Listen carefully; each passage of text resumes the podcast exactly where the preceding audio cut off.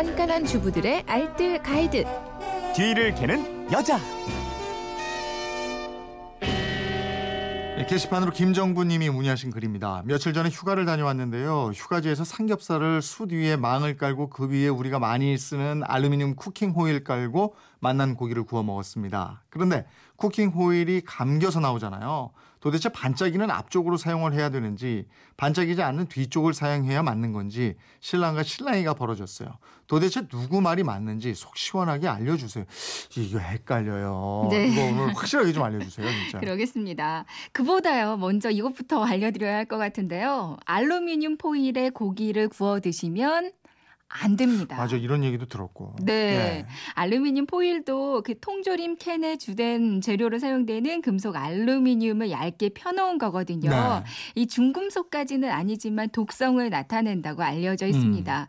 공기 중이나 수중, 토양에도 알루미늄이 널리 퍼져 있긴 하고요. 음식에도 식- 식품 원료에 따라서 자연적으로 존재할 수도 있지만 식품 첨가물, 황산 알루미늄, 칼륨 등이 들어가 있기도 해요. 네. 뿐만 아니라 포장재로부터 묻어 나오기도 하는 등 음. 우리도 모르게 하루 평균 3에서 10mg 정도의 그 알루미늄을 섭취하고 있다고 하는데요. 네. 이 알루미늄에 중독이 되면 알츠하이머 병에 걸릴 확률이 높아진다는 어. 그런 논문 발표도 여러 번 있었습니다. 예. 가급적 식품 사실 때는요 뒤에 그 성분 표시를 보면 소명반, 소암모늄 명반 이렇게 적혀 있잖아요. 네. 그럼 알루미늄 함유된 식품 첨가물 사용한 거니까 요거를 꼭 확인해 보시는 게 좋겠고요. 네. 무엇보다 평 소에 좀 최소한 적게 섭취하는 노력이 필요하겠죠. 그러니까 포일에 고기를 구워 먹는다. 이러면 알루미늄을 더 많이 섭취하게 되는 거잖아요. 맞습니다. 알루미늄 포일 사용하실 때 몇 가지 주의사항을 지켜주시면 보다도 안전하겠는데요. 그 네. 첫 번째가 열이에요.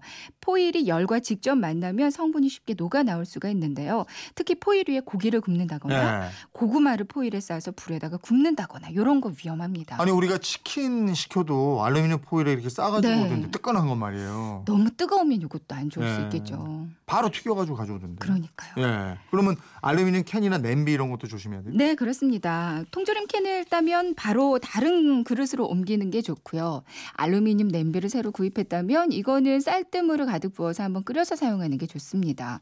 그리고 그 무엇보다도 알루미늄 호일 같은 경우는요. 산성 물질을 싸는 건 안 좋아요. 네. 토마토나 양배추, 매실 절임, 간장, 된장, 김치 같이 이 산이나 염분이 많은 식품에도 녹아 날 수 있으니까 조심하시는 게 좋겠습니다. 네. 이거 이제 보관하면 보관할수록 그 더 많이 알루미늄을 먹게 되는 거죠. 네, 그럴 수가 있어요. 그러면 광택이 있는 쪽하고 없는 쪽 있잖아요. 이게- 어느 쪽을 사용해야 돼요? 그러니까 포일 제조 시에 그 손상을 막기 위해서 두 장씩 겹쳐서 처리가 된 거라고 하거든요. 네. 두 장이 겹쳐진 부분은 광택이 없고 겹쳐지지 않은 부분이 반짝반짝 광택이 생기게 되는 거라고 합니다. 음. 근데 제조업체에 따르면요. 그 성분이나 기능은 안쪽이나 바깥쪽이나 큰 차이는 없다고 하네요. 네, 어쨌든 열 주의하고 산도가 높은 건 피하고 맞습니다. 이렇게 되면 되네요. 네, 예, 맞습니다. 알겠습니다. 살림에 대한 궁금증은 어디로 문의해요? 네, 그건 이렇습니다. 인터넷 게시판이나 MBC 미니 또 휴대폰 문자 샵 8001번으로 보내주시면 되는데요. 문자 보내실 때는 짧은 건 50원, 긴 건 100원의 이용료가 있습니다. 네, 지금까지 뒤를 캐는 여자 곽지연 리포터였습니다. 고맙습니다. 네, 고맙습니다.